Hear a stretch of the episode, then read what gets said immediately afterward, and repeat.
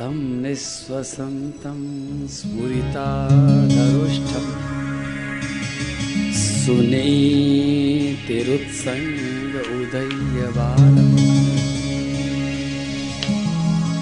निशम्य तत्पौरमुखान्नितान्तं सा बिभ्यथे यत् गदितं सपत्न्या बोलो, भागवत भगवान की जय। अरे, अब की बार तो आपने एक ही बार में अच्छी बोल दी। श्री मैत्र जी महाराज, उस वंश परंपरा को आगे चलाते हुए कथा फिर सुना रहे हैं।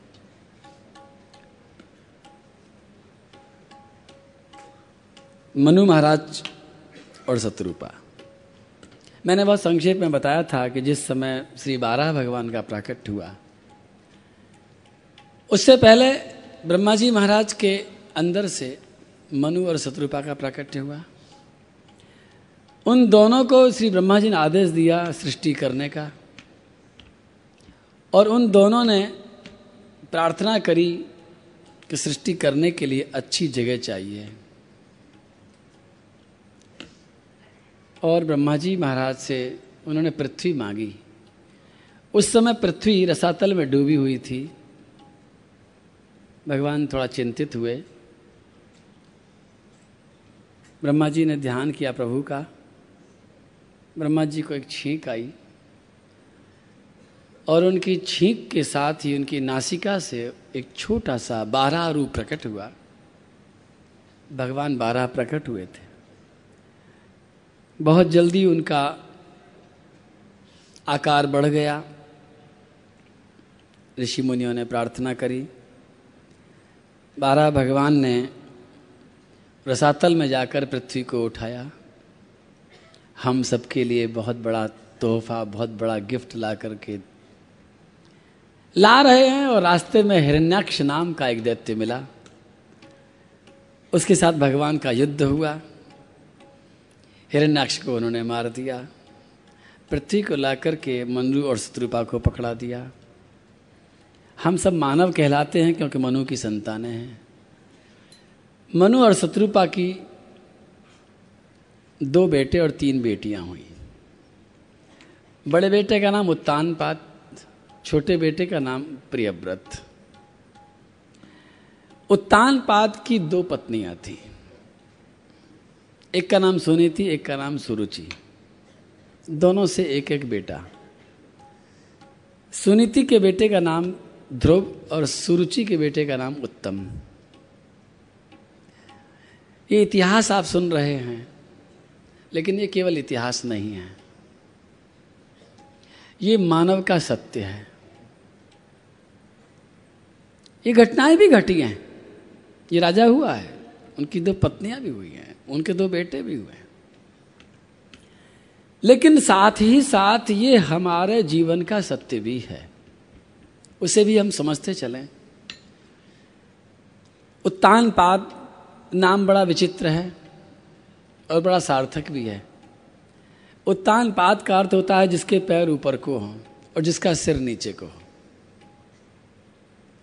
ये मनुष्य, आप और हम, वास्तव में उत्तान पाद ही हैं। क्योंकि हमारा सिर नीचे की तरफ़ है और पैर ऊपर की तरफ़ है। आप कहेंगे, ऐसा थोड़ी है महाराज हमारा तो सिर ऊपर है। लेकिन नहीं। हमारी जो जड़ें हैं, वो जड़ें ऊपर की तरफ़ है। पेड़ की जड़ नीचे होती है, तना ऊपर को होता है। लेकिन मनुष्य एक ऐसा चलता फिरता पेड़ है, जिसकी जड़ें ऊपर को होती हैं और ये उसकी बहुत खुशी की बात है ये जो हमारे सिर में जो बाल हैं, ये हमारी जड़ की तरह हैं, बहुत सारे हैं। और हाथ और पैर हमारी शाखाएँ हैं। और जड़ों से जुड़ा हुआ ये हमारा जो सिर है, यही सब कुछ करने वाला कंट्रोल रूम है। जिस तरह से उत्तान पात की दो रानियाँ हैं, उसी तरह से हम सबकी भी दो वृत्तियाँ हैं। एक का नाम सुनीति है, एक का नाम सुरुचि है। सुरुचि मन में रहती है और सुनीति बुद्धि में रहती है। हम कुछ भी जब करते हैं तो ये दोनों की दोनों वृत्तियाँ हमारा हाथ पकड़ लेती हैं। या तो सुरुचि पकड़ती है या सुनीति पकड़ती है, कभी दोनों भी पकड़ती हैं और दोनों अपनी तरफ़ खींचती भी हैं। जैसे उत्तान पाद सुरुचि का पुत्र उत्तम को ज़्यादा पसंद करता है। और सुनीति के बेटे ध्रुव को पसंद कम करता है। उसी तरह से हर मनुष्य मन में आने वाली रुचि, मन में पैदा होने वाली सुरुचि का जो फल है, सुरुचि का जो विचार है, सुरुचि का जो बेटा है, उसी को ज़्यादा पसंद करता है। लेकिन बुद्धि के अंदर रहने वाली जो सुनीति है उसका जो परिणाम है, उसका जो फल है, उसका जो पुत्र है, उसको प्राय उसका अभिनंदन नहीं करता है। ये मनुष्य की बहुत बड़ी मूर्खता है, बहुत बड़ा भ्रम है। मन की बात अच्छी ज़रूर होती है, लेकिन मन की बात टिकती नहीं है। बुद्धि की बात उस समय शायद अच्छी न लगे लेकिन उसका परिणाम टिकने वाला होता है, उसका परिणाम ध्रुव होता है। ध्रुव का मतलब है हमेशा रहने वाला। मैं ऐसे समझाऊं आपको कि आप कहीं भी कुछ भी कर रहे हो। अब आज आप जाएँगे अपने घर तो हो सकता है आप आज, आपने अभी जीवना दर्पण में संकल्प लिख दिया हो कि हम आने वाले सात दिनों में केवल दो ही बार भोजन करेंगे, या तीन ही बार भोजन करेंगे, या एक ही बार भोजन करेंगे, शायद आपने लिख दिया हो। जिस समय आप लिख रहे थे, उस समय आपको सुबुद्धि साथ दे रही थी। सुनित ने कहा, लिखो, अभी आपने तपस्या की बात सुनी, लिख डालो। लेकिन जब आप कल अपने घर पहुँचेंगे और जब खाने के लिए कोई आग्रह करेगा तो उस समय सुरुचि भी सामने आ जाएगी। सुरुचि कहेगी कौन देखने आ रहा है? किसको पड़ी है? और क्या हो जाएगा कम खाने से? डॉक्टर लोग कहते हैं, ज़्यादा खाओगे तो स्वस्थ रहोगे। खा लो। फिर सुनीति कहेगी कि नहीं नहीं नहीं, तुमने संकल्प किया, ऐसा मत करो। सुरुचि कहेगी, अरे, कितना प्यारा रसगुल्ला सामने पड़ा है। क्या गरम गरम समोसा सिक करके आया, क्या लपट आ रही है? ऐसा करते हैं, आज तो ज़्यादा खा लेते हैं, कल से कर लेंगे। इसी तरह के बहुत सारे विचार हो सकते हैं, सबका उदाहरण नहीं दूँगा मैं। प्रणाम करने की आपकी इच्छा होगी कि आपने महाराज जी के सामने वचन दिया था कि नहीं, हम अपने बड़ों को प्रणाम करेंगे। आप सोचेंगे, हमारे से बड़े कौन हैं? पति बड़े हैं या छोटे हैं? चलो, पति को बड़ा कहते हैं तो पति को प्रणाम कर लेते हैं। सुनीति कहेगी, चलो, प्रणाम करो। माथे को सिर पर चरणों में लगाओ। मन के अंदर से सुरुचि बोलेगी, क्या कर रहे हो? क्यों बिगाड़ रहे हो? क्यों ऐसा अनर्थ कर रहे हो? अरे, कुछ नहीं होता प्रणाम प्रणाम करने से। रहने दो। ऐसी नमस्ते कर लो, गुड मॉर्निंग कर लो, इसी से काम चला लो। फिर सुनीति कहेगी कि, भाई, बाबा जी को तुम कह के आए थे, बाबा जी की झोली पसार करके उसने मांगा था, कर लो। सुरुचि कहेगी, आज नहीं, कल करेंगे। पूर्णिमा के दिन करेंगे, तब मुहूर्त अच्छा आएगा। बार बार ये सुरुचि हमको उत्तम फल का लालच दे करके ध्रुव से दूर कर देती है। ध्रुव को हमारे तक नहीं आने देती। उस राज्य में भी यही घटना घटी थी। उत्तानपाद बैठा था। ध्रुव और उत्तम दोनों के दोनों खेलते हुए आ रहे थे। दोनों गोदी में बैठना चाहते थे। लेकिन सुरुचि ने ध्रुव को रोक दिया, खबरदार, पिता की गोद की तरफ़ मत बढ़ना, तुम मेरे बेटे नहीं हो। अगर तुमको पिता की गोद में बैठने का इतना ही चाव है तो जाओ, पहले तपस्या करो। और भगवान से वरदान मांग करके मेरे गर्भ से जन्म लो, उसके बाद तुम पिता की गोद में बैठ सकते हो। चले जाओ यहाँ से। छोटा सा पाँच बरस का बालक ध्रुव बच्चे की उम्र कितनी ही छोटी हो, इंसान की उम्र कितनी ही छोटी हो, लेकिन क्रोध की उम्र बराबर होती है। इतनी सी बात विदुर जी महाराज को श्री मैत्री जी महाराज ने समझाई है। दुख दुख का निर्माण नाराज़ न हो तो एक बात कह दो। नाराज़ हो जाओगे तो नहीं कहूँगा। एक बार मैं एक ट्रेन में यात्रा कर रहा था मेरे सामने एक दंपति बैठे थे। खूब देर थे आपस में कुछ बातें करते रहे करते रहे। फिर पत्नी उठ कर के गई बाथरूम वाथरूम गई कहीं पर। मैं बैठा बैठा सो देखता रहा देखता रहा चुप रहा। जब वो चली गई तो मैंने ऐसे ही पूछा आ, मैंने कहा भाई साहब आपकी ये पत्नी है ये क्या करती है? बोला फैक्ट्री चलाती है। मैंने कहा फैक्ट्री चलाती है? लगती तो नहीं फैक्ट्री चलाती जैसी। बोला नहीं नहीं फैक्ट्री चलाती है। मैंने कहा जी काय की फैक्ट्री चलाती है? तो बोला, दुख की फैक्ट्री चलाती है मैंने कहा, दुख की फैक्ट्री चलाने का मतलब? बोले, किसी भी स्थिति में दुख कैसे पैदा किया जा सकता है, वो कला इसको अच्छी तरह आती है. बोले, मैं कुछ भी करके दिखाऊँ, किसी न किसी तरह से तो होते हैं, कई लोग हैं। ऐसे आपने भी देखे होंगे कि उनके पास में दुख बनाने का सूत्र रहता तई फार्मूला तैयार है, कुछ भी करो, दुख तैयार है। हमारे जीवन के 80 प्रतिशत दुखों का निर्माण हम खुद करते हैं।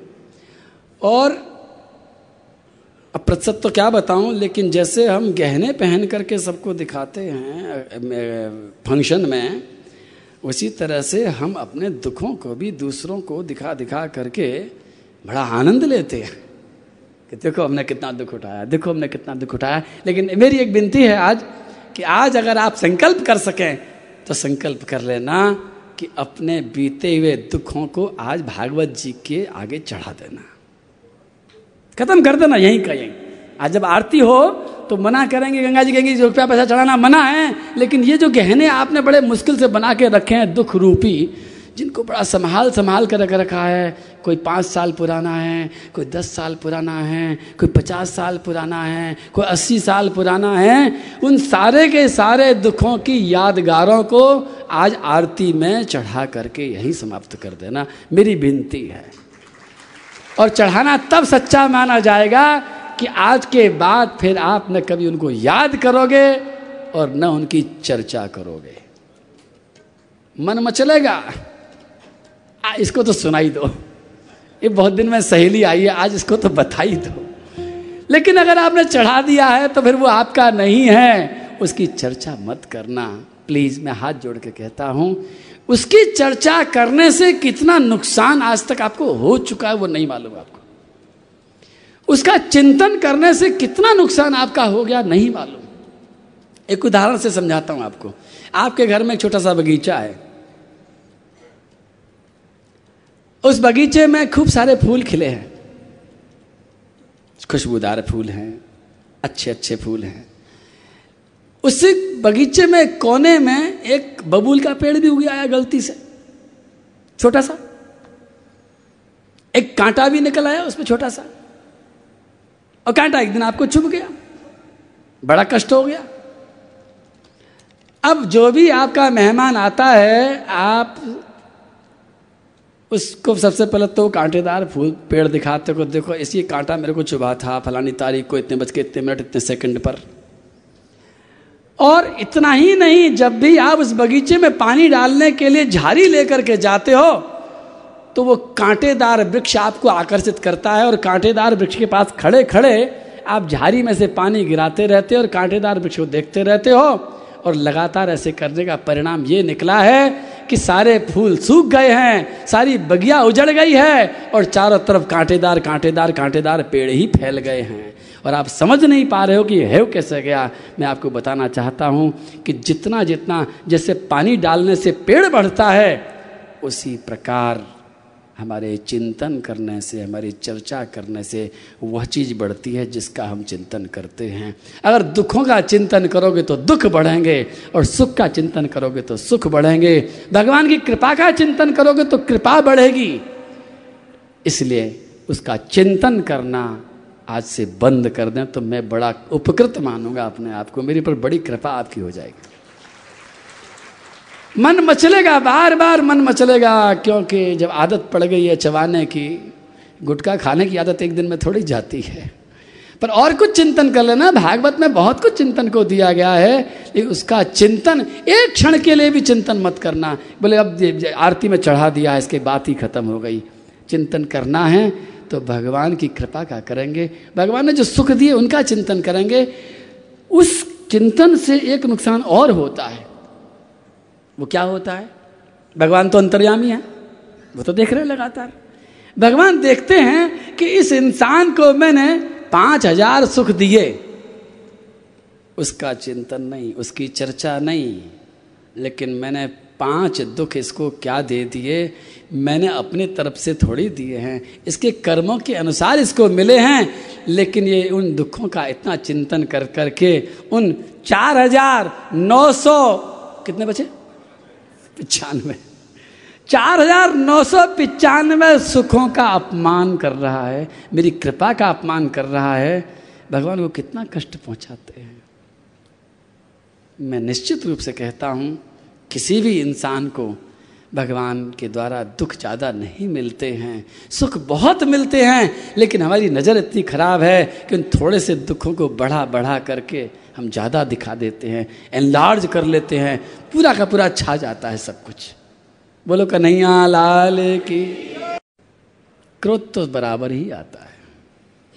चाहे पाँच वर्ष का बालक हो, चाहे पचास वर्ष का बुढ़ा हो, क्रोध तो बराबर आता है। क्रोध आया उनको। कथा में सुना रहा हूँ आपको। काम, क्रोध, लोभ, मोह, अहंकार, ये पाँच विकार, इन सबसे सब घबराते हैं। और सब प्रार्थना करते हैं, भगवान इनको मिटा दो, इनको ख़त्म कर दो, लेकिन आपको बता रहा हूँ, भगवान कभी नहीं मिटाएँगे इनको, और भगवान से ऐसा कहना भी मत के मिटा दो। जिस दिन ये पाँच विकार मिटा दिए जाएँगे, उस दिन तो बहुत बुरा हो जाएगा। इन पाँचों विकारों को मिटाओ मत। तुम्हारे घर में पाँच फेस का लाइट कनेक्शन लग रहा है, और गलती से तुम्हारी फिटिंग गलत कर रखी है, वहाँ स्पार्किंग हो रही है, और आप इंजीनियर को बुला के कहते हो कि तार काट सारे के सारे। अरे, पाँचों तार काट दोगे, घर में अंधेरा हो जाएगा भैया। क्या करें? कनेक्शन मत कटवाओ फिटिंग को सही करा लो। उपयोग करना सीख जाओ। बिजली तो एक जैसी है, उसी बिजली से हीटर भी चलता है, उसी बिजली से एसी भी चलता आप गर्मी में अगर हीटर चलाओगे तो वो दुखदाई सिद्ध होगा और गर्मी में आप एसी चलाओगे तो अच्छा होगा। उसी तरह से क्रोध बहुत बुरा माना जाता है। लेकिन जिस तरह से हम थोड़ी देर पहले दुख में सुख को ढूंढ सकते थे और दुख में से सुख बनाना सीख गए थे, उसी तरह से क्रोध रूपी आग का भी सदुपयोग करने की कथा आ रही है। ध्रुव जी महाराज को भयंकर क्रोध आया है। साफ़ बात है, क्रोध है। कोई मिलावट वाली बात नहीं है। तम निस्वसंतम सुरताधरोष्ठम। सुनी तिरुत्सुंग उदय बालम। निशम्य तत्पौर मुखान नितांतम। सा बिव्यथे यद गदितम सपत्न्या। आँखों में आँसू आ गए हैं। चेहरा तमतमा गया है क्रोध के मारे। होठ फड़क रहे हैं। पाँच वर्ष का बालक क्रोध में पागल होकर के अपने घर की तरफ़ जाता है। उसको क्रोधी देख करके सारे के सारे नगरवासी भी साथ साथ जा रहे हैं। और जब वो घर में घुसा है, उसकी माँ सुनीति ने देखा है, भीड़ आ रही है। क्या हुआ बेटा? ध्रुव से बोला, नहीं जा रहा है। क्रोध के मारे। माँ उसे हृदय से लगा करके पूछती है, आँसू पहुँचती है। बेटा, बेटे, क्या हुआ? नहीं बोलता है ध्रुव। इतना गुस्सा है। इतना क्रोध है कि बोला नहीं जा रहा है। नगरवासी सुनाते हैं समाचार। रानी जी, आपकी सौत ने बहुत भरा बुला कहा है। बहुत बुरा बुला बोला इसको। और वो जो बात सुनी है तो सुनीति को भी कष्ट हुआ है। सुनीति भी साधारण स्त्री जैसी ही है। यहाँ हम जिनकी भी चर्चा कर रहे हैं, आप जैसे लोगों की ही चर्चा कर रहे हैं। लेकिन आप जैसे लोग थे उन्होंने अपने आप को बदल डाला। सुनीति एक साधारण स्त्री है कि माँ है, और ऐसी माँ है जिसके पति ने उससे बात करना बंद कर दिया है। रानी होते हुए भी वो राजा के पास बैठती नहीं है। रानी होते हुए भी राजमहल में जाती नहीं है। दूर उसकी छोटी सी कुटिया है। कितनी कष्ट की बात है। और आज तो कष्ट का अंत नहीं है कि उसके बेटे को इतनी बुरी तरह से फटकार दिया। पूरी दुनिया में, पूरे राज्य में उसकी बदनामी हो रही है। जैसे जंगल की लता सुलगती है। सुनीति का शरीर और सुनीति का मन और सुनीति की बुद्धि सब सुलगने लग गया है क्रोध की आग के कारण। बेटे को तो क्रोध आया ही आया है, माँ को भी क्रोध आया है। लेकिन फ़र्क इतना है कि सुनीति ने उस क्रोध में आकर कोई निर्णय नहीं लिया है। सुनीति ने पहले उस क्रोध को शांत किया है, अपने विवेक का प्रयोग किया है। मानवता का परिचय दिया है। मानव ही एक ऐसा प्राणी है, जो अपने किसी भी विकार के बाद रुक करके सोच सकता है, विचार कर सकता है, जानवर नहीं कर सकता। और सुनीति ने थोड़ी देर विचार किया और थोड़ी देर विचार करने के बाद ध्रुव से कहा, बेटा, तेरी माँ ने कहा है, तपस्या कर। बेटा, बात तो बुरी नहीं कही है। तपस्या की बात या तो गुरुजी बताते हैं, या कोई बहुत हितैषी होता वो बताता है। अगर तेरी माँ ने तुझे तपस्या करने के लिए कहा था तो रोता काय को है इसमें रोने की क्या बात है बेटा? तपस्या से भगवान प्रसन्न होते हैं। तू क्या चाहता है? भीख माँगता रहा सारा ज़िंदगी। और भीख में तेरे को राज्य मिल जाए। बेटा, भीख मांगना अच्छी बात नहीं है। मनुष्य होकर के तुम तपस्या जब कर सकते हो तो जाओ तपस्या करो। ध्रुव की आँखों के आँसू सूख गए। ध्रुव का क्रोध अब दिशा भाग चुका है, उसको एक दिशा मिल गई है। पाँच बरस का बालक तपस्या करने का निर्णय कर रहा है। गोद में खेलने वाला बच्चा दिन भर कुछ न कुछ माँ के ममता से कुछ खाने वाला बच्चा। पाँच वर्ष का बालक तपस्या करने का निर्णय कैसे कर रहा है? क्रोध के कारण कर रहा है। क्रोध सहायक है। क्रोध नहीं होगा तो इतना बड़ा निर्णय नहीं होगा। क्रोध में जब विवेक मिल जाता है, क्रोध में जब सुनीति मिल जाती है तो निर्णय बड़े बड़े हो जाते हैं और अच्छे निर्णय हो जाते हैं बैराग्य के निर्णय हो जाते हैं, तपस्या के निर्णय हो जाते हैं, त्याग के निर्णय हो जाते हैं। क्रोध बुरा नहीं है क्रोध को इस्तेमाल करने का तरीका हमें आना चाहिए। और ध्रुव जी महाराज तपस्या करने के लिए जाने लगे तो सुनीति ने पूछा, बेटा, कैसे जा रहे हो? जोश में जा रहे हो? या रोश में जा रहे हो? या होश में जा रहे हो? ध्यान रखना, जोश ठंडा पड़ जाएगा। वापिस आओगे लौट करके। गुस्सा ज़्यादा दिन टिकेगा नहीं। उसने कहा, नहीं माँ, मैं जोश में नहीं, मैं रोश में भी नहीं, मैं होश में जा रहा हूँ। मुझे, मैंने निर्णय कर लिया है, मेरे को अब परम पिता की गोद ही प्राप्त करनी है। तो बेटा सुनो, अगर तुमने निर्णय कर लिया है तो आशीर्वाद लेते जाना। ध्रुव ने अपनी माँ को प्रणाम किया। माँ ने कहा, बेटा, मेरे आशीर्वाद की बात नहीं कह रही हूँ। मैं उस विमाता के आशीर्वाद की बात कह रही हूँ जिसने तुमको क्रोध करके ये कहा था कि जाओ तपस्या करो, उनसे भी आशीर्वाद ले जाना। और ध्रुव जी, सुरुचि के चरणों में जाके प्रणाम जब करते हैं, सुरुचि तो क्रोध में है, सुरुचि के मन में कोई अच्छी बात नहीं है, सुरुचि कोई आशीर्वाद नहीं देती है, लेकिन नत आशीर्वाद तो ऊपर से आएगा। और ध्रुव जी महाराज निकल पड़े हैं। कुछ पता नहीं है। कहाँ जाना है? कैसे जाना है? क्या करना है? तब का केवल नाम सुना है, बाकी कुछ नहीं मालूम। लेकिन चल दिए। चलते चलते गोपर द्वार पार किया है, सिंगत द्वार पार किया है, राज्य से बाहर जंगल में प्रवेश किया है, और जंगलों में चलते चलते जब आगे बढ़े हैं तो आकाश से श्री नारद जी महाराज उतरते हैं। बोलो नारद जी महाराज! की नारद जी महाराज को किसने भेज दिया यहाँ पर? उसी ने भेज दिया है, जिसका हृदय तप कहलाता है। मैं आपसे फिर कहूँ, आप जब तप का संकल्प करेंगे तो ये समाचार भगवान तक जल्दी पहुँच जाते हैं। बीच में कोई बाधा नहीं आएगी। समाचार भगवान तक ज़रूर पहुँचते हैं, और उन्हीं भगवान की कृपा से श्री नारद जी महाराज आ रहे हैं। नारद जी महाराज मिलते हैं, नारद जी महाराज बोलते हैं नारद जी महाराज उतर करके कहते हैं, ध्रुव, कहाँ जा रहे हो? गुरु जी प्रणाम। नारद जी ने कहा बात क्या गुरु जी अरे, हम चलते हुए फकीर हैं। हमने कब कहा तू मेरा चेला भाई? कहाँ जा रहा है? ध्रुव जी ने कहा, तपस्या करने जा रहा हूँ। अरे, इस उम्र में तपस्या? पाँच साल का हो करके? अरे, खेलने के दिन है खाने पीने के दिन है। चल चल, वापिस चल वापिस चल। मुझे मालूम है ओ, सोतेली माँ ने कुछ कह दिया। पिताजी ने गोद में नहीं बैठाया। बुरा लग गया। चल चल चल। मेरे परिचित हैं तेरे पिताजी। मेरी बात मानेंगे। वापिस चल। मैं तेरे पिताजी गोद में बिठा दूँगा। आधा रात जमी दिला दूँगा। बात खत्म। ध्रुव जी ने कहा गुरु जी बात खत्म नहीं। बात तो शुरू हुई है अभी। जिस भगवान की तपस्या करने के लिए चार कदम चलने से आधा राज्य मिलने को तैयार है, वहाँ पूरी यात्रा करने से क्या क्या मिलेगा?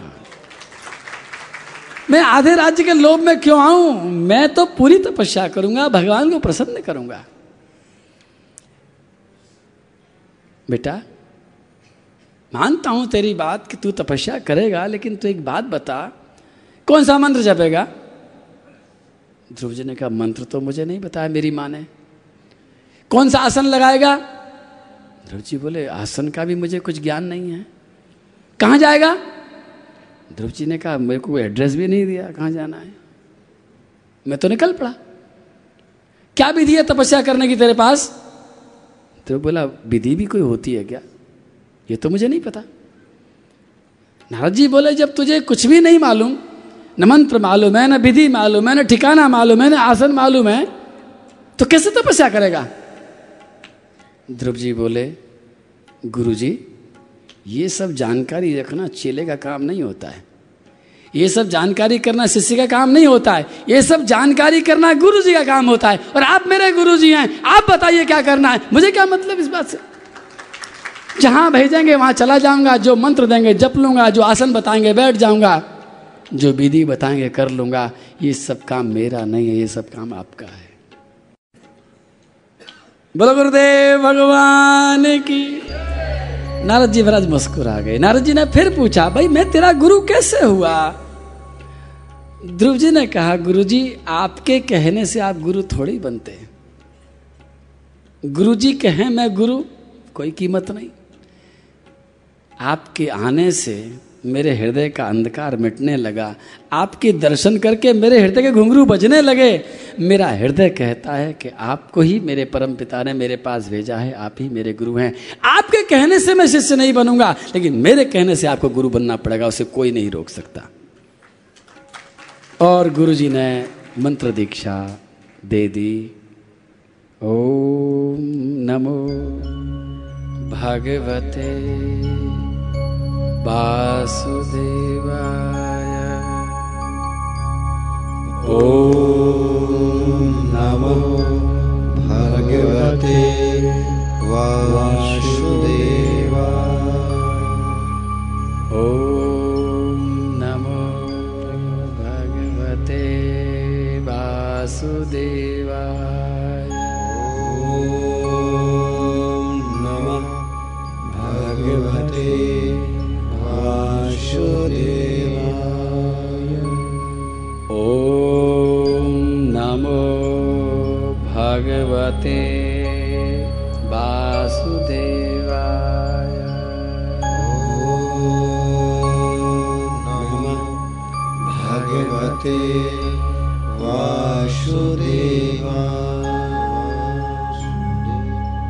नारद जी महाराज की जय। नारद जी महाराज ने मंत्र दीक्षा दे दी है। साथ ही साथ भगवान के सुंदर रूप का वर्णन करके बता दिया है। प्रसादाभिमुखम शश्वत प्रसन्न बदनिक्षणम सुनासम सुभ्रुवम चारु। कपूलं सुरसुन्दरम्। तरुणं रमणीयाङ्गम् अरुणुष्टे क्षणाधरं प्रणताश्रयणं द्रिम्णं शरण्यम करुणारणवम। भगवान को देखने का वहाँ कोई उपाय तो नहीं था, लेकिन श्री कृष्ण के रूप का वर्णन करके ध्रुव जी को बताया, देख, भगवान बहुत सुंदर हैं, उनके नेत्र सुंदर हैं, उनके चरण सुंदर हैं, उनकी नाक बड़ी सुंदर है, उनके होठ बड़े सुंदर हैं। गले में बनमाला धारण किए हैं, प्रभु के माथे पर मोर पंख का मुकुट विराजमान है। उनके चेहरे से हँसी कभी जाती नहीं है, उनके होठों की हँसी अपने भक्तों के सारे के सारे दुखों को हमेशा मिटाती रहती है। कमल जैसे नेत्र हैं, कमल जैसे उनके कर कमल हैं, कमल जैसे चरण हैं। ध्रुव, उन श्याम सुंदर की सुंदरता को देखते रहना, ये मंत्र जपते रहना, तप करते रहना, और ध्यान रखना बेटा, तप का अर्थ कठिनाई सहना है। दुखों को स्वीकार करना है, और इस मनुष्य शरीर में एक बड़ी विशेषता है, ये हर चीज़ को सहना सीख जाता है। पहली बार जब कोई ज़िंदगी में दुख आता है बेस कम करा था ना, बेस ज़्यादा गूंज रहा है। पहली बार जब जब दुख आता है ज़िंदगी में, दुख हो या सुख हो, पहली बार आता है तो बड़े पहाड़ जैसा लगता है। आपके घर में आपका कोई प्रियजन मर जाए, कैसा लगता है? पहले क्षण कितना कष्ट देता है वो घटना। एक घंटे बाद कुछ और हो जाता है। एक दिन के बाद कुछ और हो जाता है। एक महीने के बाद, कष्ट तो वही है। मरने वाला जी करके तो नहीं आया। लेकिन एक महीने के बाद में वो तकलीफ़, अब उतनी तकलीफ़ नहीं देती है जितना पहले क्षण दे रही थी। उसी तरह से, उसी तरह से सुख की भी आदत है। पहला रसगुल्ला खाओगे, बहुत ज़्यादा स्वाद देगा।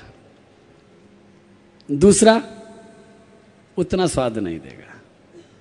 तीसरा, और कम स्वाद। चौथा, पांचवा और दसवां खाएँगे तो बिल्कुल बेस्वाद। और कहीं कोई डंडा लेकर के बैठ जाए कि नहीं, तुमको बीसवा रसगुल्ला भी खाना पड़ेगा, नहीं डंडा खाओगे तो क्या होगा? बिल्कुल ठीक कह रहे हैं, कड़वा लगने लग जाएगा। आप कहोगे, हाथ जोड़ते हैं, पैर छूते हैं, भैया डंडा हटा ले बीस में मत खिला भैया। क्या हो गया?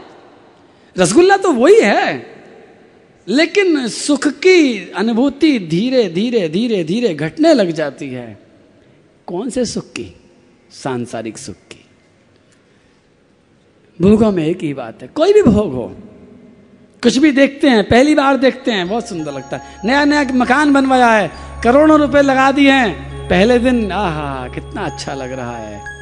फिर महीने भर के बाद में ज़्यादा अच्छा नहीं लग रहा है। फिर साल भर बाद में तो बिल्कुल अच्छा नहीं लग रहा है। झाड़ू लगाते रहो, सफ़ाई करते करते परेशान हो जाते। क्यों? हर सुख धीरे धीरे घटता है, हर दुख भी धीरे धीरे घटता है। दोनों बात श्री प्रहलाद, श्री ध्रुव जी महाराज को कही है और ध्रुव जी ने दोनों का प्रयोग किया है। जो कष्ट उन्होंने चुना है, एक महीने के बाद में वो कष्ट पर कष्ट नहीं रह गया है। और अगले महीने उन्होंने चुनाव बदल दिया है। त्रिरात्रांते त्रिरात्रांते कपिथ बदराशन आत्मवृत्त्यनुसारेण मासम निन्दिर्चयन हरिम मधुबन में जाकर के बैठे हैं। सारा दिन तप किया है। नारद जी की शिक्षा ध्यान है। दिन भर कुछ नहीं खाया। अगले दिन कुछ नहीं खाया। तीसरे दिन कुछ नहीं खाया। पाँच वर्ष का छोटा सा बच्चा तीन दिन से कुछ नहीं खाता है और तीसरे दिन जाकर शाम के समय उस जंगल में लगे हुए बेर के फल तोड़ करके खाता है। फलों की कमी नहीं है। मधुबन फलों से भरा पड़ा है। सारे वृक्ष नीचे झुके हुए हैं फलों के भार से। सारा वन प्रांत जैसे आग्रह कर रहा है, बेटा, ध्रुव, कुछ खाओ। हमारे पास में राजभोग नहीं है, लेकिन इन फलों को तुम खा सकते हो, खाओ। फल सामने हैं, लेकिन ध्रुव नहीं खाते हैं। एक महीने तक ऐसे ही बीता। और जब एक महीना पूरा हो गया तो क्या घटना घट गई? कि ये तीन दिन की भूख सहन करने की आदत पड़ गई। ध्रुव जी, यही सावधान है। ध्रुव जी को गुरु जी की बात मालूम है। दूसरा महीना शुरू होते ही द्वितीय च तथा मासम। षष्टिर्भको दिने तृणपर्णा देवी शीर्णै विभुम दूसरा महीना शुरू हुआ। फल बंद कर दिए। तपस्या बढ़ानी है। पत्ते खाने का निश्चय किया। गीले पत्ते नहीं, सूखे पत्ते। तीसरे दिन नहीं चौथे दिन नहीं, पाँचवें दिन नहीं, छठवें दिन। क्योंकि नारद जी ने कहा है कि तपस्या को बढ़ाते चलो। तीसरा महीना आया, तपस्या को और बढ़ा दिया पत्ते भी बंद कर दिए केवल यमुना जल पान करना शुरू कर दिया। वो भी केवल छह दिन में नहीं, सातवें दिन नहीं, आठवें दिन नहीं, नौवें दिन जाकर। यमुना जी ने प्रकट होकर के कहा, बेटा ध्रुव, मैं कितना सारा पानी बहा करके ला रही हूँ। थोड़ा सा पानी पी लो ना। ध्रुव जी बोले, माँ, मैंने बहुत पानी पिया। गुरु जी ने कहा है, तपस्या करनी है। मेरा बिना पानी काम चल रहा है। चौथे महीने में पानी भी छोड़ दिया। केवल सांस पीते हैं। ये क्या हो रहा है? ये तप हो रहा है। लेकिन तप के साथ साथ कुछ और भी हो रहा है। खाली तप नहीं है ये। तप के साथ साथ ये उपासना हो रही है। ये उपवास हो रहा है। उपासना और उपवास दोनों शब्दों को ध्यान से सुनना, ये अनशन नहीं है। ध्रुव जी भूखे नहीं मर रहे हैं। ध्रुव जी कुछ खा रहे हैं ज़रूर। क्या खा रहे हैं? वो आनंद को खा रहे हैं। आनंद आ रहा है। किस चीज़ में? ओम नमो भगवते वासुदेवा ओम नमो भगवते वासुदेवा बर्फ़ देखी है आपने?